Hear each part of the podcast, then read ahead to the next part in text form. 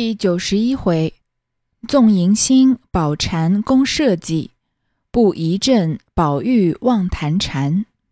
上一回正好说到这个宝蟾，好像是要来勾引薛科的样子。这故事呢还在继续发展着。话说薛科正在狐疑，忽听窗外一笑，唬了一跳，心中想到：不是宝蟾，定是金贵，只不理他们，看他们有什么法儿。听了半日，却又寂然无声，自己也不敢吃那酒果，掩上房门，刚要脱衣时，只听见窗纸上微微一响。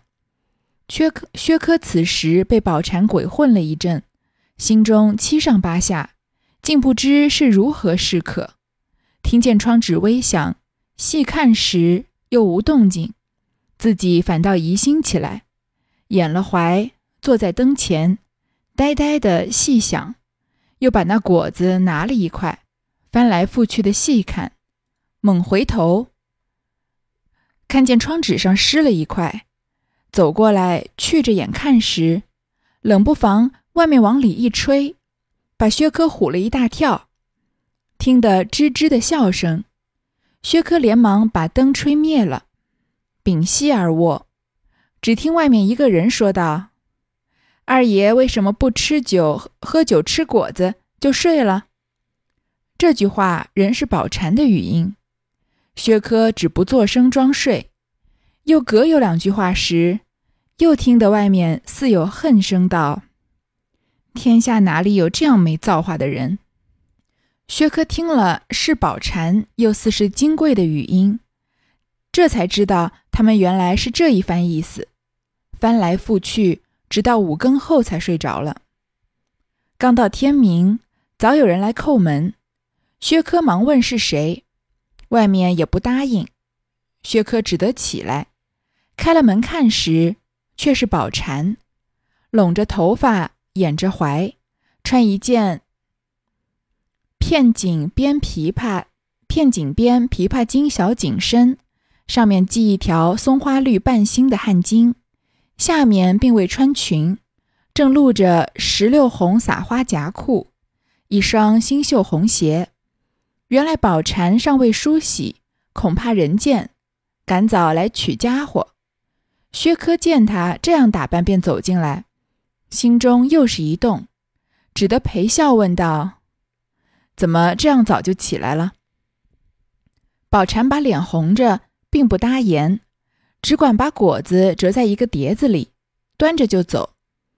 薛科见他这般，知是昨晚的缘故，心里想到：“这也罢了，倒是他们恼了，索性死了心，也省得来缠。”于是把心放下，换人舀水洗脸，自己打算在家里静坐两天，一则养养心神，二则出去怕人找他。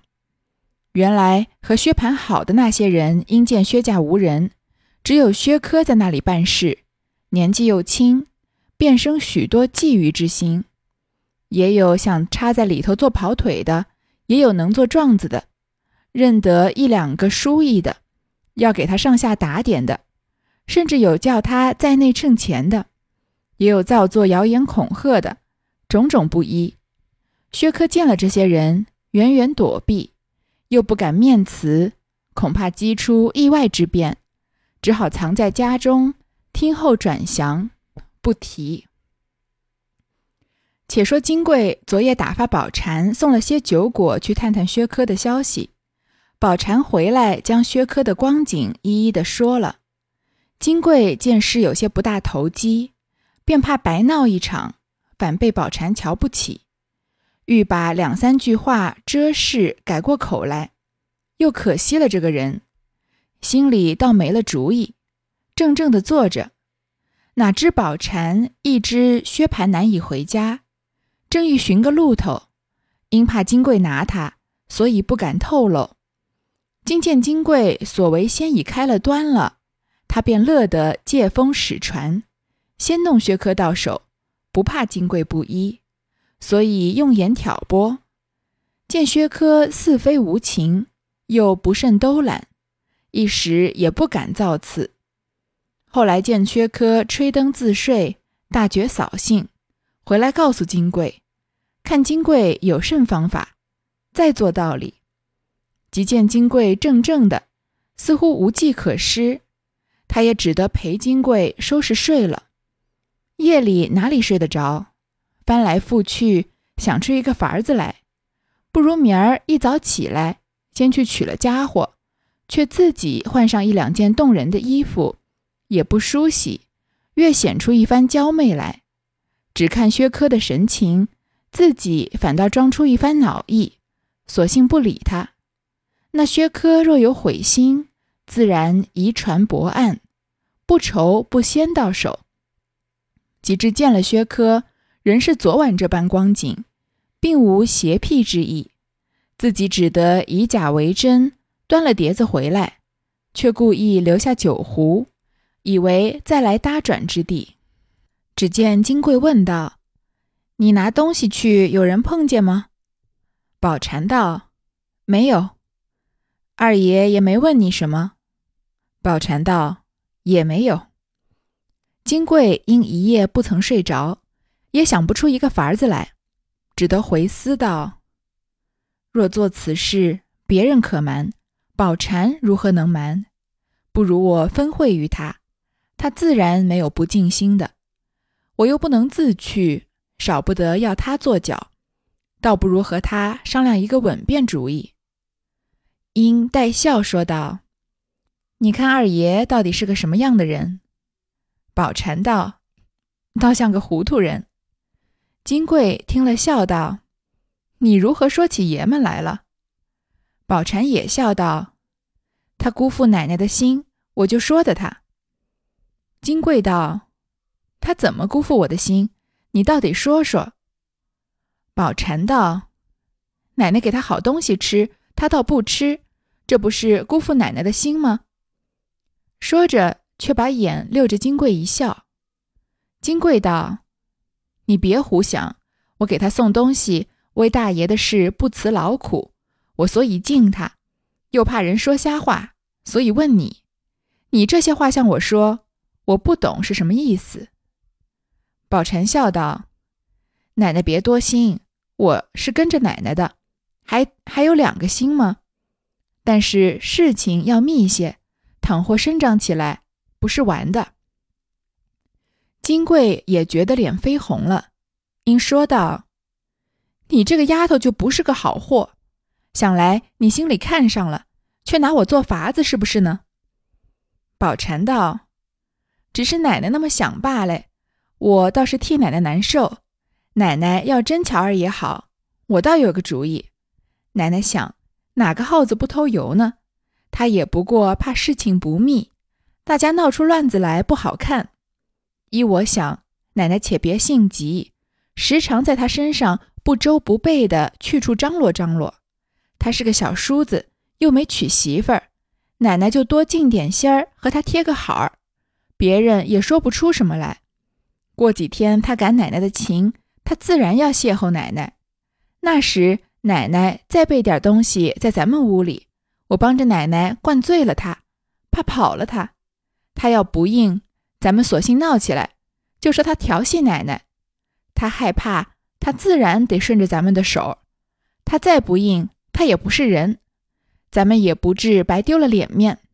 奶奶想怎么样？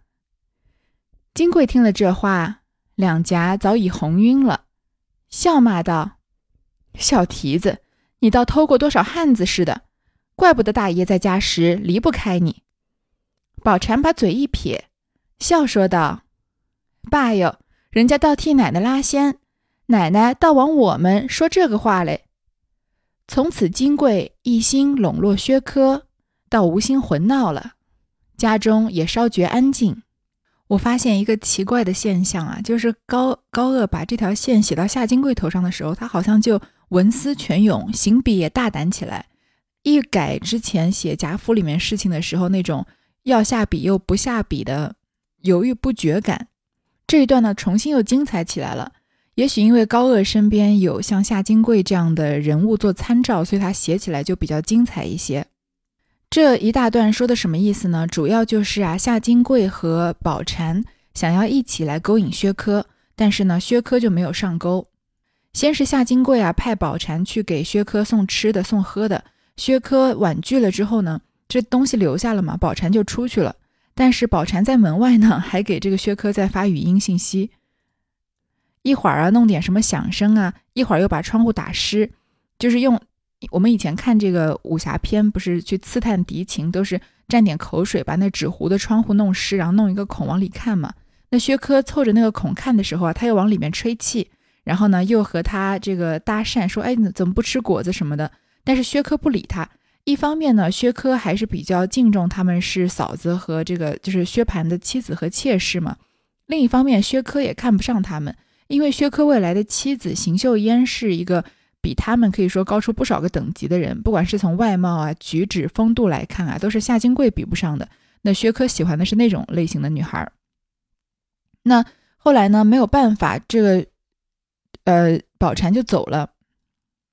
第二天早上呢，又穿的比较不正经的，然后也没有梳洗，就过来取东西。那原来啊，宝蟾心里面是有算计的。这个他和夏金贵两个人算是想到一块儿去了。夏金贵呢，想用宝蟾做引子来引诱薛科，把他引诱到自己身边，然后自己再和薛科这个行苟且之事。为什么会突然看上薛科？这个我就不太清楚了。当然，夏金贵本来就呃，前面这个曹雪芹写的时候，就他性格就是比较开放。也许薛蟠不在家，他深闺寂寞，所以看上了薛科也不一定。那宝蟾呢，也是个聪明人，他明知道自己是夏金贵的一颗棋子。以前夏金贵用他来勾引薛蟠，然后要打压这个香菱，就是现在的秋菱。现在呢，夏金贵要用他来勾引薛科，但是宝蟾自己其实是愿意的，所以这件事情上是谁利用谁还不一定。但是呢，他使出浑身解数啊，薛科好像不太上钩。说他无情吧，看他的反应又好像有点羞涩，在避嫌；说他有情吧，他又不给这个宝蟾任何的回应，所以他觉得非常的扫兴。第二天早上，他去拜访薛科啊，是他自己的主意，还故意啊留下了酒壶没有拿，这样就可以再有借口再来找薛科。那他回去再和夏金贵这一段摊牌呢，其实还是挺精彩的，因为两个人都知道对方心里在想什么，两个都是聪明人。聪明人的摊牌啊，不需要说的太清楚，所以这段摊牌高鹗写的还是挺精彩的。他说：“呃，这个宝蟾说啊，是薛科辜负奶奶的心。金贵说他怎么辜负我的心呢？宝蟾说啊，奶奶给他好东西吃，他倒不吃，这不是辜负奶奶的心吗？这话当然是绝对的一语双关啊。一方面是说夏金贵让宝蟾给他这个薛科送酒菜，薛科不吃；另外一方面给他好东西吃，他不吃，不就也是说？”夏金贵把宝蟾送上薛科的门来，但是薛科却没有染指他嘛，说那他就是个不识好歹的人，不懂奶奶的好意。这一边说着，一边把眼溜着金贵一笑，就更说明问题了。那金贵当然表面上是要说我根本就没有这些意思，你不要在这瞎说话。但是宝蟾呢就表明心迹，说奶奶别多心，我难道还能跟你有两个心吗？这是事情要秘密一些，不能声张开来。因为背背着自己的丈夫勾引小叔子，这是一个非常大的罪名啊，犯了七出之条的嘛。其实进猪笼也有可能。夏金贵也知道啊，宝蟾其实也对薛科有心，所以他也想拿宝蟾做法子，呃，所以宝蟾也想拿夏金贵做法子。于是呢，两个人就把话说得很清楚。宝蟾就说啊，我看这薛科不上钩啊，多半还是怕这个事情不周密，怕闹出来。如果真的他能确保事情不闹出来，哪个耗子会不偷心呢？出了一个也不算太妙的主意，就说啊，我们就时常在他身边打点打点，让他对我们有感激之情。到时候啊，你再备点东西在咱们屋子里面，我们一起把他灌醉了。那酒后乱性还能发生什么事吗？他如果要是不答应啊，我们就闹起来，就先发制人，说他调戏奶奶。到时候他当然是成为我们手上的一颗棋子了。这话说的大胆，那夏金贵毕竟是大户人家调教出来的小姐，她再怎么开放。嗯，也不会像宝蟾一样把话说的这么明白，所以啊，也红了脸，就说好像你偷过多少汉子似的，这么多鬼主意，怪不得薛蟠离不开你。宝蟾啊，就撒娇说我是替你拉纤，替你拉红线做这个媒呢，你倒说我的坏话。从此啊，夏金贵就听了宝蟾的话，一心笼络的薛科也不再在这个薛府里面胡闹了，家中啊也稍稍觉得安静了一些。这宝蟾和。呃，夏金贵的关系啊，本来就是有一些意思在里面的。因为这宝蟾是在曹曹雪芹那个时候八十回之前就出场的人嘛，他的名字和夏金贵、夏金贵的贵字和宝蟾的蟾字，你不觉得宝蟾的这个蟾蟾蜍的蟾起的很奇怪吗？一般人不太会把这个词用在这个字用在名字里面。那桂蟾相合啊，就是月亮的别称，蟾中有桂，桂中有蟾，形影相随，所以宝蟾就是夏金贵的贴身丫鬟。从这一点上讲啊，宝蟾和夏金贵的结局，高鹗写的也是不错的。当然，结局还早，我们后面再说。当日，宝蟾自去取了酒壶，人是稳稳重重，一脸的正气。薛科偷眼看了，反倒后悔，疑心或者是自己错想了他们，也未可知。果然如此，倒辜负了他这一番美意，保不住日后倒要和自己也闹起来，岂非自惹的呢？过了两天，甚觉安静。薛科遇见宝蟾，宝蟾便低头走了，连眼皮儿也不抬。遇见金贵，金贵却一盆火的赶着。薛科见这般光景，反倒过意不去。这且不表，且说宝钗母女觉得金贵几天安静，待人忽亲热起来，一家子都为汉室。薛姨妈十分欢喜。想到必是薛蟠娶这媳妇时冲犯了什么，才败坏了这几年。木金闹出这样事来，亏得家里有钱，贾府出力，方才有了指望。媳妇儿忽然安静起来，或者是盘儿转过运气来了，也未可知。于是自己心里倒以为悉之有奇。这日饭后，扶了童贵过来，到金贵房里瞧瞧。走到院中，只听一个男人和金贵说话。同贵知机，便说道：“大奶奶，老太太过来了。”说着已到门口，只见一个人影儿往房门后一躲。薛姨妈一下倒退了出来。金贵道：“太太，请里头坐，没有外人。他就是我的过继兄弟，本住在屯里，不惯见人，因没有见过太太。”今儿才来，还没去请太太的安。薛姨妈道：“既是舅爷，不妨见见。”金贵叫兄弟出来，见了薛姨妈，做了一个揖，问了好。薛姨妈也问了好，坐下叙起话来。薛姨妈道：“舅爷上京几时了？”那夏三道：“前月我妈没有人管家，把我过继来的。”前日才进京，进来瞧姐姐。薛姨妈看那人不尴尬，于是略坐坐，便起身道：“舅爷坐着吧。”回头向金贵道：“舅爷头上没下的来，留在咱们这里吃了饭再去吧。”金贵答应着，薛姨妈自去了。金贵见婆婆去了，便向下三道。你坐着，今日可是过了明路了的，省得我们二爷查考你。我今日还叫你买些东西，只别叫众人看见。夏三道，这个交给我就完了。你要什么，只要有钱，我就买得来。金贵道，且别说嘴，你买上了当，我可不收。说着，二人又笑了一回，然后金贵陪夏三吃了晚饭。又告诉他买的东西，又嘱咐一回，夏三自去。从此夏三往来不绝，虽有个年老的门上人知是舅爷，也不常回。从此生出无限风波，这是后话，不表。这夏金贵和宝蟾啊，定了计划之后啊，两个人就好像变了一人一个人一样。宝蟾本来留了酒壶，是要回去再继续勾引薛科的。但是他回去拿的时候啊，就稳稳重重，一脸正气，反而让薛科觉得，哎，是不是我自己多心了呀？那夏金贵在看到他的时候呢，就是好像一盆火一样赶着，有事说事，没事走人，好像很不想和他多待。而宝蟾再见到他呢，就低头走了，连眼皮也不抬。那薛科见到啊，反而觉得有点过意不去，他心上有点动摇了，觉得是不是自己小人之心度君子之腹了？那宝钗母女呢？就宝钗和薛姨妈，因为金贵这几天安静，待人又亲热起来，所以反而觉得轻松了很多。薛姨妈很高兴啊，她想是不是因为薛蟠娶媳妇儿的时候冲犯了什么，所以夏金贵就迷失了这几年。现在呢，薛蟠自己闹出事来啊，因为家里有钱，又在贾府有人脉，所以有指望。他媳妇儿突然就转性了，安静起来。也许是薛蟠的运气也转过来了，他就不觉得这薛蟠做了坏事，杀了人有什么了不起的。他觉得是薛蟠啊遇到倒霉事，所以呢娶的媳妇儿也不好，做的事情啊也不好。现在他应该是转运了，所以他媳妇儿也安静起来了嘛。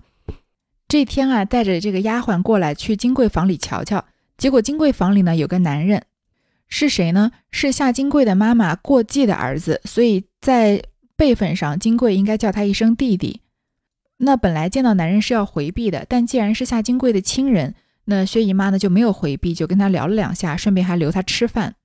而夏金贵呢跟他说话有有一点暧昧的，在薛姨妈走了以后，说你今天啊过了明路了，省得这个薛科在查考你，然后又吩咐夏三啊去帮他买东西。从此之后呢，夏三就常常来往薛府，那门上的人呢，薛府的人啊也都知道夏三是夏金贵的弟弟。不过后来又惹出很多风波，就暂且不提了。一日，薛蟠有信寄回，薛姨妈打开叫宝钗看时，上写：“难在县里也不受苦，母亲放心。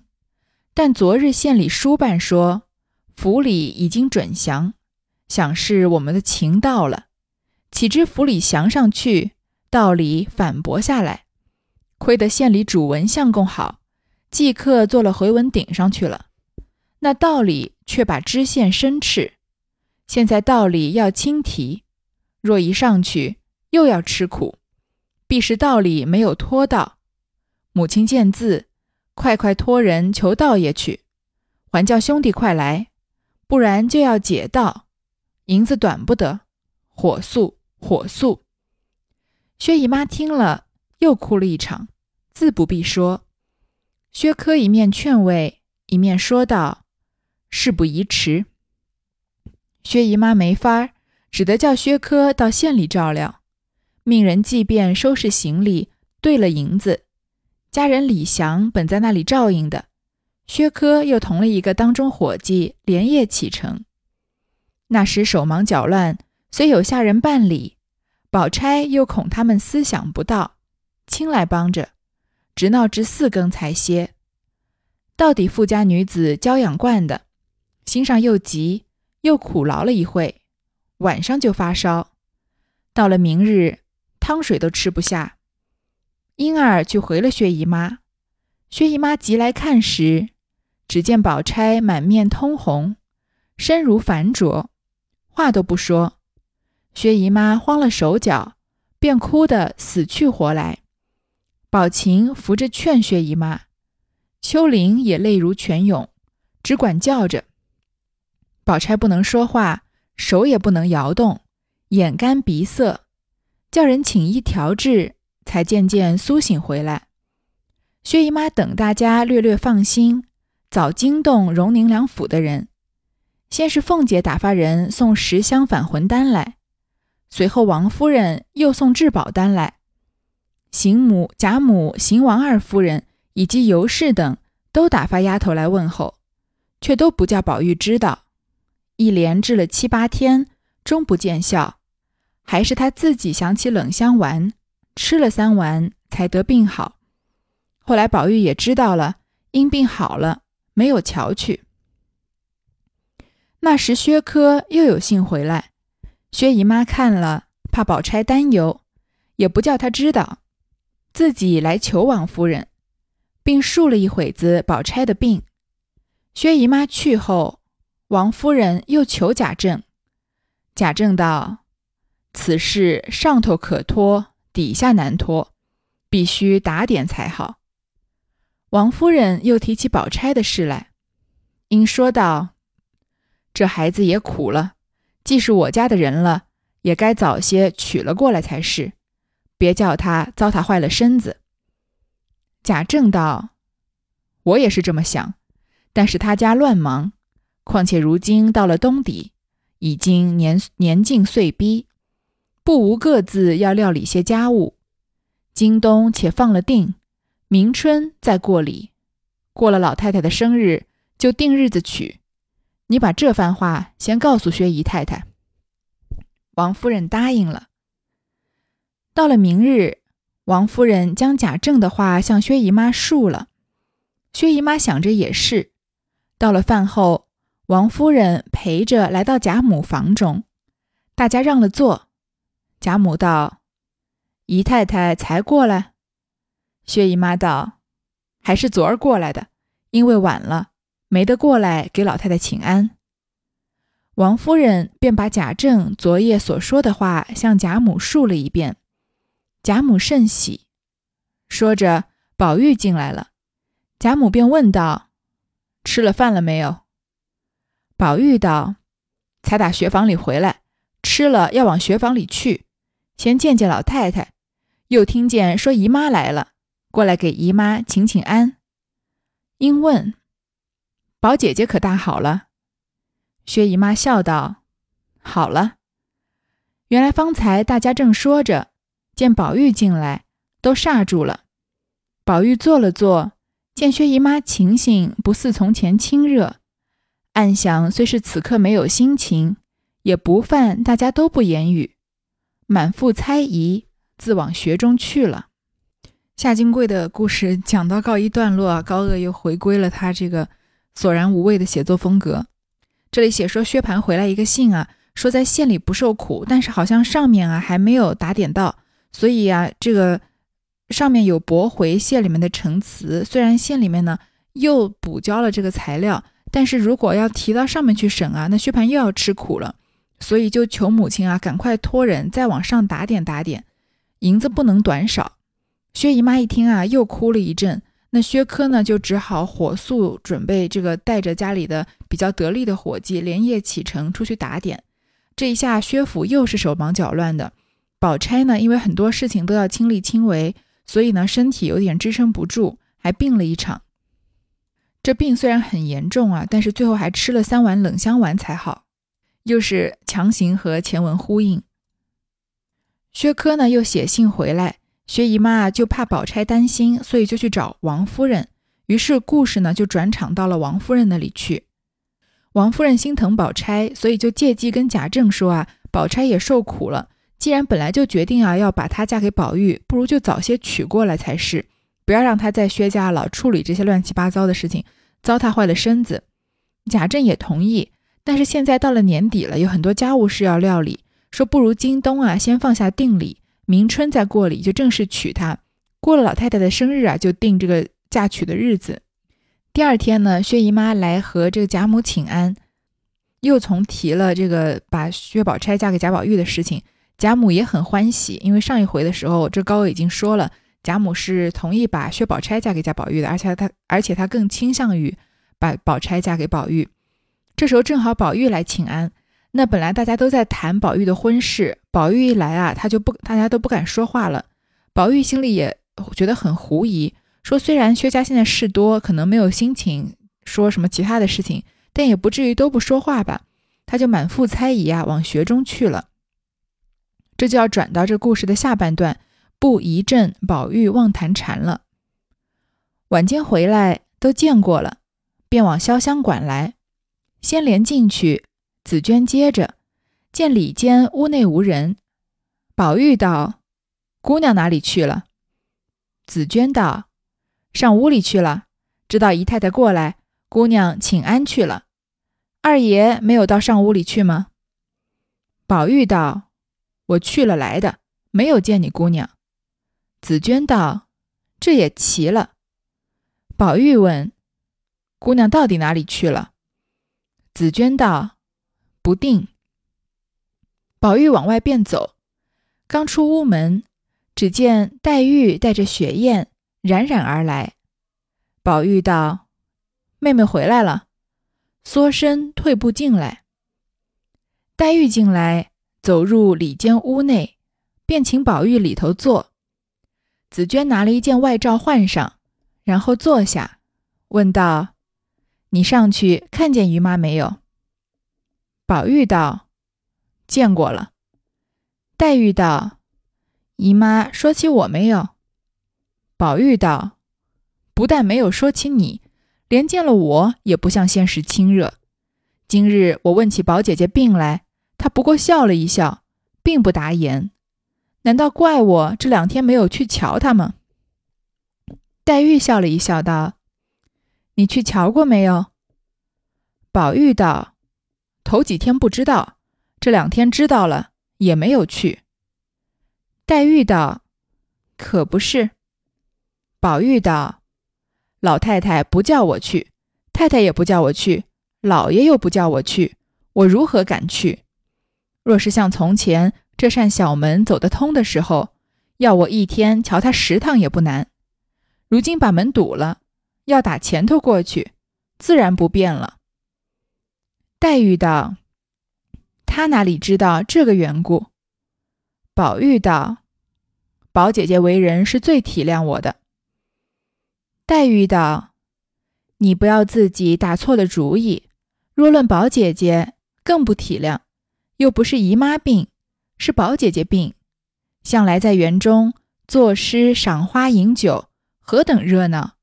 如今隔开了，你看见她家里有事了，她病到那步田地，你像没事人一般，她怎么不恼呢？”宝玉道：“这样，难道宝姐姐便不和我好了不成？”黛玉道：“他和你好不好，我却不知。我也不过是照理而论。”宝玉听了，瞪着眼呆了半晌。黛玉看见宝玉这光景，也不睬他，只是自己叫人添了香，又翻出书来细看了一会。只见宝玉把眉一皱，把脚一跺，道：“我想这个人生他做什么？天地间没有了我。”倒也干净。黛玉道：“原是有了我，便有了人；有了人，便有无数的烦恼生出来，恐怖、颠倒、梦想，更有许多缠爱。才刚我说的都是玩话，你不过是看见姨妈没精打采，如何便移到宝姐姐身上去？姨妈过来，原为她的官司事情心绪不宁，哪里还来应酬你？”都是你自己心上胡思乱想，钻入魔道里去了。宝玉豁然开朗，笑道：“很是，很是，你的性灵比我竟强远了。怨不得前年我生气的时候，你和我说过几句禅语，我实在对不上来。我虽丈六金身，还借你一镜所化。”黛玉趁此机会说道：“我便问你一句话。”你如何回答？宝玉盘着腿，合着手，闭着眼，虚着嘴道：“讲来。”黛玉道：“宝姐姐和你好，你怎么样？宝姐姐不和你好，你怎么样？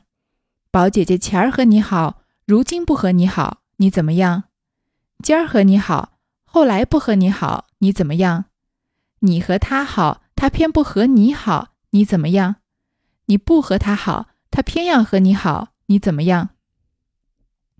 宝玉呆了半晌，忽然大笑道：“任凭弱水三千，我只取一瓢饮。”黛玉道：“瓢之漂水奈何？”宝玉道：“非瓢漂水，水自流；瓢自漂耳。”黛玉道：“水指诸尘奈何？”宝玉道。禅心已作沾泥絮，莫向春风舞鹧鸪。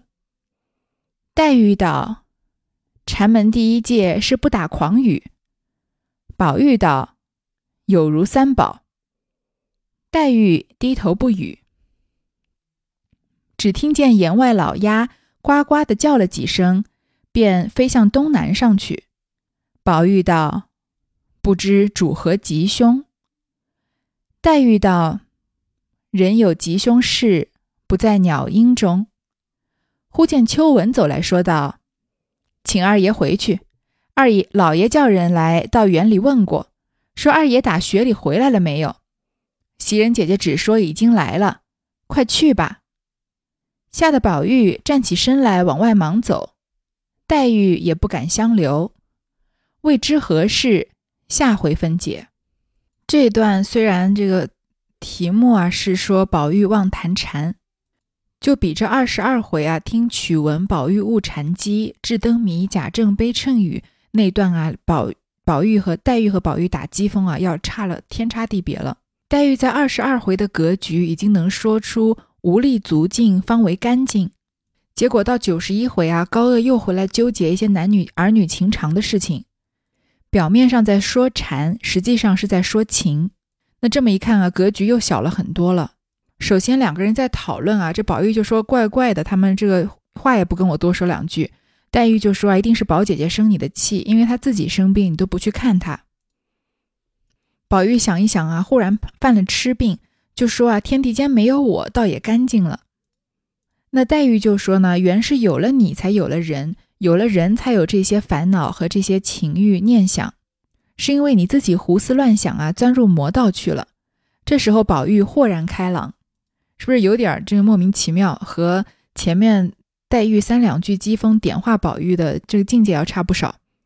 但是呢，高鹗还是强行呼应了前文，说怪不得前年我生气的时候啊，你和我说过几句禅语，我虽然我就实在是对不上来。看来啊，我虽然是六丈金身，一个七尺男儿，还是要靠你点化。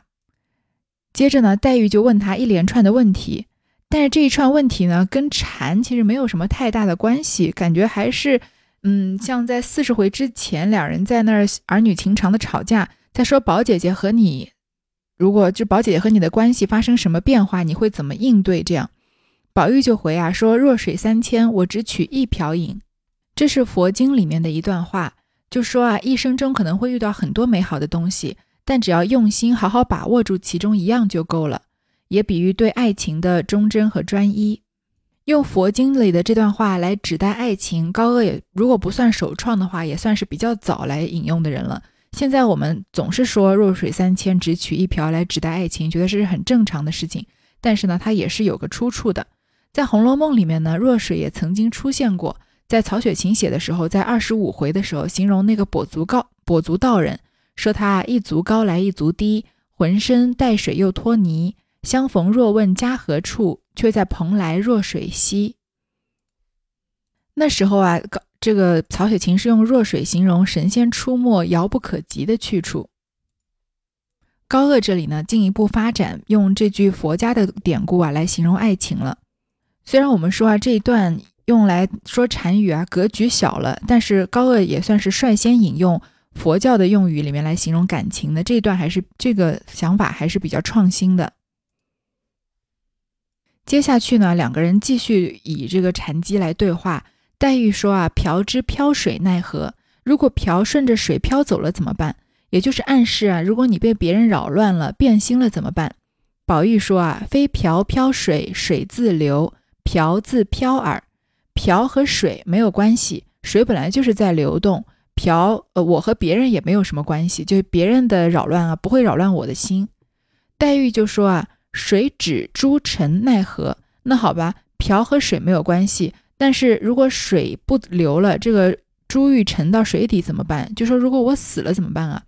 宝玉说啊，禅心已作沾泥絮，莫向春风舞鹧鸪。就说你如果死了，我的心就像沾了泥的柳絮，再也飞不起来了，谁再招惹也没有用。黛玉就说啊，佛门第一戒是不打诳语的，说你不能说谎啊，不要骗我。黛玉说啊，有如三宝，这三宝就是我们常常说的佛门的三宝，佛法僧了。就说我说的是千真万确，敢对天地起誓。于是呢，黛玉就不说话了。黛玉和宝玉这一段啊，与其说是妄谈禅，不如说是借禅谈情。就像我前面解释的那样，虽然借禅谈情是高鹗首创。比较创新，但是呢，嗯，从曹雪芹的这个写作的内容来看啊，我觉得他的本意是借情写上写上更深更广大的东西，比如生命的本质啊，比如世界上万事万物变化的道理这些，而以佛法来谈爱情呢，就有一些本末倒置了。所以高鹗如果是单纯的写言情小说啊，也许会写得很好，但是可惜他续写的是《红楼梦》。所以，我们今天也很少听到有人谈论说“弱水三千，只取一瓢饮”，而是高鹗率率先用来引用的，来谈爱情的。而提到高鹗呢，总是说他续写的有多么烂。好，宝玉和黛玉这短暂的谈禅结束之后呢，这秋纹宝玉身边的丫鬟啊，过来请二爷回去，说贾政啊到园里来问过，要去找宝玉。那黛玉自然不敢相留，宝玉啊就急匆匆的要回去了。那接下来又发生什么事呢？我们就下一回再说。